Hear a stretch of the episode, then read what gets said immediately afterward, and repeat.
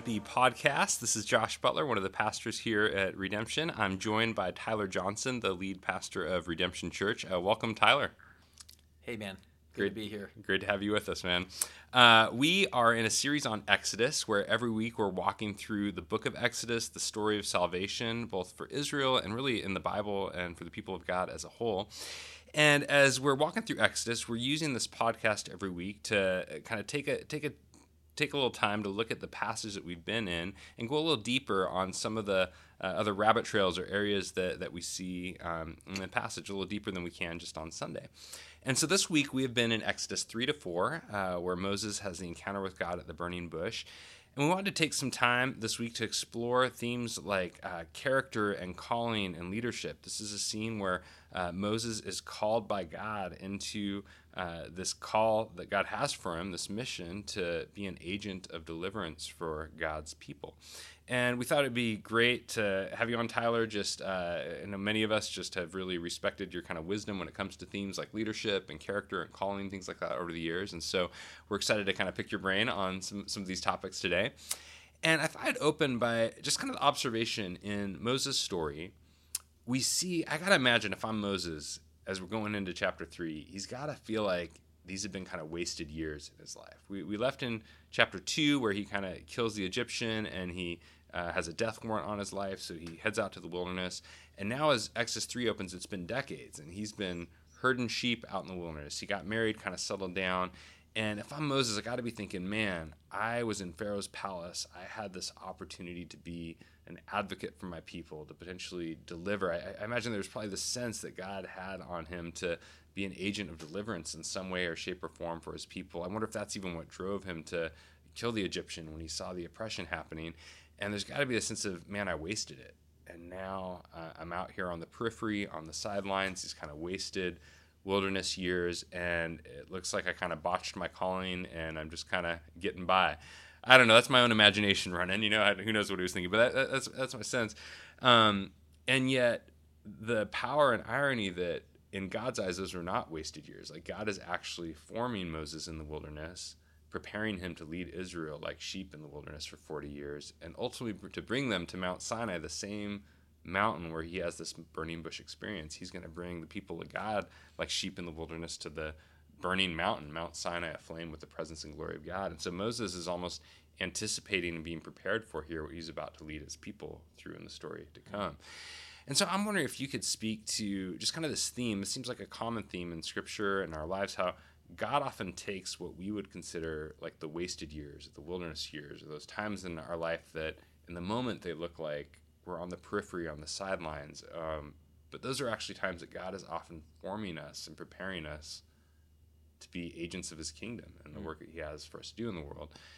And even like we're often drawn for the spotlight today. How can we kind of be at the center of attention, that kind of thing? And yet the deep formation seems like it often occurs in these quiet places, these unseen places where God is doing this slow and patient work forming Moses. So could you kind of speak to how how have you seen how does God use our quote unquote wilderness years to actually shape and prepare and form us for what he has for us?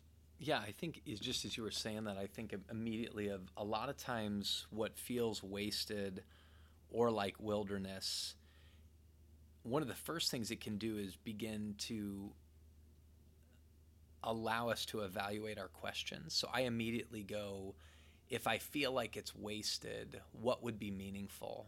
How do you define wasted? What are wasted years ultimately? And I think when we begin to answer those questions, like if I don't do this, then it's wasted, can really make us even more reflective. So a lot of times I believe God presses us into the wilderness and may allow us to feel a sense of worthlessness and waste to redefine our questions and to tell us you're asking the wrong question, therefore coming up with the wrong answers. And so that's one thing. The other thing I think that's really significant is for us to evaluate how much of what we would call meaningful is based upon us getting the affirmation of other people, based upon the work that we do. And so that it's not unclear in the Bible that we're made to be benefactors and live our lives on behalf of other people. But a lot of times we equate those things directly with their verbal affirmation. If we aren't in environments where we're being patted on the back and verbally affirmed, which I want everybody that's listening to this podcast to understand. I think that's very important. I think words of affirmation matter, but many times we can make it the ultimate thing. And one of the greatest gifts about the preparation of the wilderness that makes us feel like the years are wasted is to rightfully define what's meaningful. The next thing I think I think about in this is just uh, God is always giving birth to things in our lives, and so there's this reality of the Christian life is always this: I'm being born again, again. Um, anytime you're talking to a person that's really growing in their life, the language of transformation is this language at many points in different forms of new birth. And so something happens significantly when we have to face ourselves in the wilderness, when there's no verbal affirmation, when we have to live with the thoughts in our own head, when we have to deal with our own anxieties, when we have to go internal and ask ourselves, why do I constantly feel these things? That he is birthing something, but it creates a suffering process. And I would just say we shouldn't be surprised by it because all over the Bible, Hebrews chapter 2, it was fitting that the God who's God, essentially, that by whom and through whom all things exist, made the founder of our faith, Jesus himself, perfect through suffering. And so, what we call wasted years and wilderness years really is suffering. And God brings about or births new things always through suffering, hmm. um, through some level of struggle um, or deep levels of struggle. And so we shouldn't, as Christians that are formed by the scriptures, ever be surprised. And in fact, I think growth is an expecting and an embracing of suffering in order and believing that these are the things that bring about real life. So, Romans 5, even more than this, we can rejoice in our sufferings, knowing that suffering produces endurance endurance produces character, and character produces hope. And he says, and hope will never put us to shame because God is in those moments pouring forth his love in our hearts through the power of the Holy Spirit. And so, um, suffering isn't a something that comes and goes in our lives. I think it's the very mechanism and platform in which God develops us. Hmm. I love that how God prepares us through suffering. Like that's powerful. We see it in Moses' life, we see it in Jesus' life, and I'm just struck by the ways that we so often want to tend to check out of that suffering. You know, maybe one way is to pick up and change your physical location, get away from it. You know, um, someone's beating you up or whatever. You know, like leave to another town. But uh, another another way that seems more um, common, perhaps, is like almost like an internal checking out, like where um, I think of like the the Netflix binge or the um, the distraction of just going to my phone to kind of avoid what's going on internally within.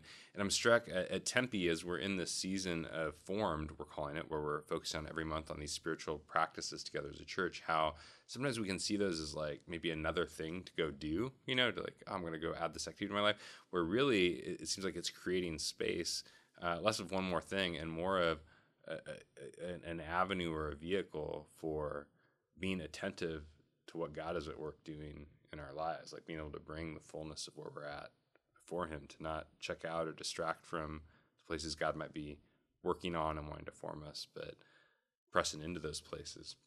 And well, so God preparing us in those wilderness years and forming us.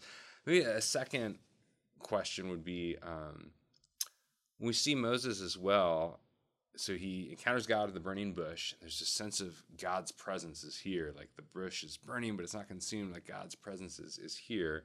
It's holy ground. And then God calls him to this mission that's got to sound intimidating. Like, go talk to Pharaoh, you know? Like, and if I'm Moses, I'm like, dude, you're calling me to go talk to the king of the biggest superpower on the face of the planet, and I'm gonna come in with my shepherd's clothes and my sheep stink or whatever, you know, and I'm gonna be like, hey, let my people go. Like, like, God, that I, I'm a man of fumbling lips. Like, Moses recognizes he has no capacity, no ability, no whatever to pull this off on his own strength. And when I think about leadership and calling and mission for us as followers of Jesus today, I think many of us, like God, Jesus calls us on mission to our city here in Tempe, here in the Phoenix area. And in a post Christian, increasingly post Christian context, that can feel really intimidating. Like, who am I? Like, how am I going to display Jesus? And how am I, how, how are we, is it really possible that God could bring new life through us as people here. And often it seems like we often want to go to like our strategies or capacities or, you know, like, um, and I, I guess I'm just struck here in Moses, like, dude, he recognizes I don't have what it takes. Like, it's not, it's not going to be our performance. It's going to be your presence. That's the only hope we got is your presence going with us. So can you speak to a bit about God's calling, like our reliance and need on God's presence rather than our kind of performance and abilities and strategies capacity. How does that relate yeah i mean i think again when you, i love this question and i think it's so related to the first. I think one of the things that god will allow us to experience wilderness and wasted years is to come to a point of real embracing our weaknesses. Like the this theme that comes out very strong in second corinthians is this i'll boast all the more in my weaknesses so the power of christ may rest on me which feels really congruent with then like the Zechariah 4, which is somewhat of a famous um, verse of it's when God says, uh, It's not by might nor by power, but by my spirit, says the Lord. Is there's this real strong sense when you come up against things. And I think even in, in the way your question ended, there can be this um, big question of like you can overcome you, which is true, but then this like presenting problems that you see them that seem impossible. And I do think this is consistent all the way through in a life with God of some of these barriers or walls between you and who you want to be um, are torn down and or the walls are scaled by depending upon the Spirit of God that by this moment of like where you go, I really can't do this. And so where do I turn my eyes? Like the psalmist says, I turn my eyes to the hills from where my help comes from. And God will oftentimes in those moments allow you in your desire to make a difference in your own life or in your city or in your family or in your company um, to experience utter powerlessness, impotence, so that he can have a moment where he says, where so he can build a moment in you where you say, "Well, this is impossible," and he says, "That's true, but with God, all things are possible." I love this Psalm, uh, Psalm 18, and this. There's a whole section to the faithful. You show yourself faithful in verse 25 of Psalm 18, but then in this uh, statement that sounds almost like Tony Robbins, but it says the difference is a Tony Robbins would say, "You can do anything." And this says, with your help, with God's help, I can advance against a troop. With my God, I can scale a wall. And that's the fundamental difference I think God's developing in Moses, and it's so true all throughout the Bible, is this sense of the power does not rest within you, the power rests in God who wants to rest on you, who wants you to be within him. So there's this merging of you and God at such a level that you trust in his power and you with God you can scale a wall. So these walls that stand in front of you that you think I could never do it, God himself saying to us, you're right, not by might nor by power, but by my spirit, I'll do exceedingly and abundantly beyond all you ask or think. So the tie to suffering, wilderness, wasted years is the cultivation of this ability for us to embrace our weakness, um, which I think is a more of a exaltation of true humanity, of a, a, a resistance or a repentance of feeling like we're gods and embracing our creatureliness that was always meant to function in power only in union with God. Hmm. And I think our culture tries to promote and reestablish true humanity by speaking about the power within humanity. But the Bible's constantly saying there is no power in humanity outside of God. Yeah, it seems like that contrast Paul's always making between the flesh and the spirit. Like our tendency, we want to rely on the flesh, this image of us under our own steam, whatever, versus relying on the spirit of God, like the our lives empowered by the presence of God Himself. And I wasn't planning on asking this, but it just kind of came up as you're talking. I'm just curious: Are there areas when you look at for us in this next season, redemption as a whole, or even just churches in the Phoenix area as a whole, are there any areas that you felt kind of impressed upon, or just things that have been on your heart, kind of dreams for the the church in the Phoenix area, or even us as redemption that feel like, God, we're going to need your presence to pull this off. Because it's like it's not. Yeah, I'm just curious if there are areas as you look out in this next season that um, that that feel like, man, God, if you don't go with us, we don't know what we're doing. Yeah, I mean, I I feel much more comfortable talking to redemption than I do the whole church, but I think it's they're the same thing. So, you know, I mean, I think you just live in extremely dissonant, which I mean like everybody ha- is their heads are swimming or their cages are being rattled. Like, what are we in? What are we living in? Highly divisive. I think we're we're living in times where cynicism is increasing, and that means hopelessness is. Mm. Um, and those are scary points. I mean, when you look in world history, those are scary points, and it can feel like you try to make a difference. You decide to post something on social media. We decide to start an initiative in the city. You know, one that Redemption's been very involved in is foster care and adoption. It seems like the more you get involved, the more complex and harder the problem becomes. Like it isn't just getting kids in your home. Now it's like, man, our homes are a disaster, and mm. trauma has made this like this. This would have been way easier without these kids in our home mm. with them, and so it's it feels like as you meet a challenge, they mul- the challenges multiply. Um, and I would I believe the church is meant to be at the center of our cities and of problems that we are, are willing and courageous to go in, but it feels like the ability to fix them it seems harder and harder all the time. And the minute you go after a problem, then you hear about a new one, you know, the challenges that technology bring about. And so to me, I just think in the end, these are all these are our own wilderness years that feel like right now the church in general, if you really look at it, feels really powerless and it and maybe even worse than that. It feels like we've contributed to so many problems that it can breed cynicism, I think, in most of us to go like, the church is a joke, the church isn't whatever. And I think what it is is like Moses. I think it's the God going, You've lived by might and power for way too long. And I think it creates this incredible moment for us to humble ourselves and pray and ask God for his power. And so for me, um, my desire for redemption is, and I really believe this, I think by God's power and only by God's power, um, we could see a lot more happen than has happened. But I'll also say this I mean, the other part is for me is I just think there's going to have to be a lot more ingenuity and innovation in the midst of this. Um, and so I think again, it's you ask God for wisdom, and James says He'll grant it if you ask Him. So I think maybe our biggest question right now is where are we going for wisdom and power? And if it's not God, I think uh, we won't scale walls. Let's say it that way. Hmm. That's a good word.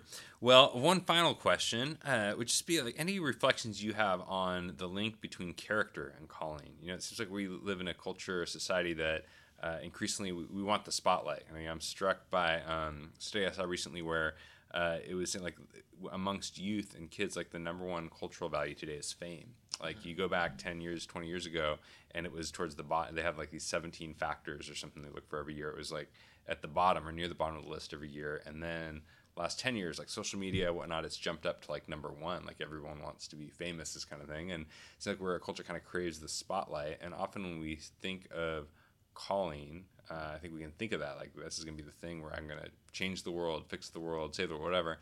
And it strikes me that while Exodus is a story about deliverance, God's not just out to deliver Israel, he's also out to form Moses. Mm. Like God cares tremendously about his character. Moses ends up not going into the promised land just because of one mistake, which almost like I like a man, I would have had a lot more mistakes than him going through that scenario, you know. So God's commitment to our character, like not just to use us to get some stuff done, but God's actual care for us and the kind of people we're becoming. Could you speak to character and how that relates to themes like calling and yeah i think god is always about the micro and the macro at the same time you're i and i think we move all the time. Like we want to talk about systemic things, and we think if we talk about personal things, we can't talk about systemic things. Or if we talk about systemic things, we can't talk about personal things. And the thing that's astounding to me is God is in Exodus liberating Israel, Egypt, and Moses hmm. all at the same time. It's this it's not like i'm going to use the great man to liberate israel you know? It's like no i'm going to use a powerless man who was a murderer who only ended up in in the palace because he was put in a wicker basket based upon the courage of other people and in the end i'm going to use him and he's a deeply insecure man like you can't i can't even talk um, and so it's constantly like God's putting himself on display. But to me, the pressing in at the level of that God loves Moses enough. It isn't just that he loves the world, but he loves Moses enough to put Moses in all of those situations. And he loves Moses enough to maybe know the greatest way he was going to form Moses's character is to put him in an elevated position. So it's it's sometimes the people that don't want the spotlight, God will enter into the spotlight to deal with whatever whatever their insecurities are of not wanting it.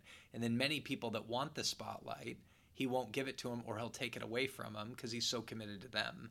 And so I just think in the end I think character is very related to calling, in that our primary calling is to God, and his primary purpose for us, that the Apostle Paul says, is that he's predestined us to be conformed into the image of Jesus. So the project of God is the elevation of Jesus. Um, and the elevation of Jesus in our life is all about the formation of our character. You know, it's him bringing us in. So I think we have to get the primary calling right. I, you know, before we can even talk about well, what is the secondary calling? Meaning, what is he telling me to do in my life, and where is he calling me to do it? But if you take a um,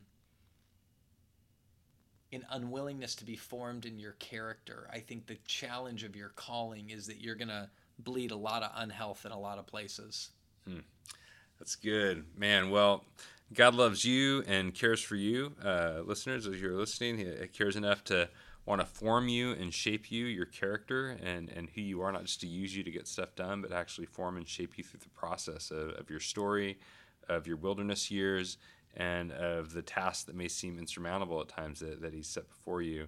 Uh, I'm grateful that we have a God who is uh, committed not just to what He wants to do through us, but is committed to us. And mm. so, uh, be encouraged uh, with that today. Tyler, thanks so much again, man. It's awesome having it's you on. Grateful you, yeah. for you. And uh, we will be back next week.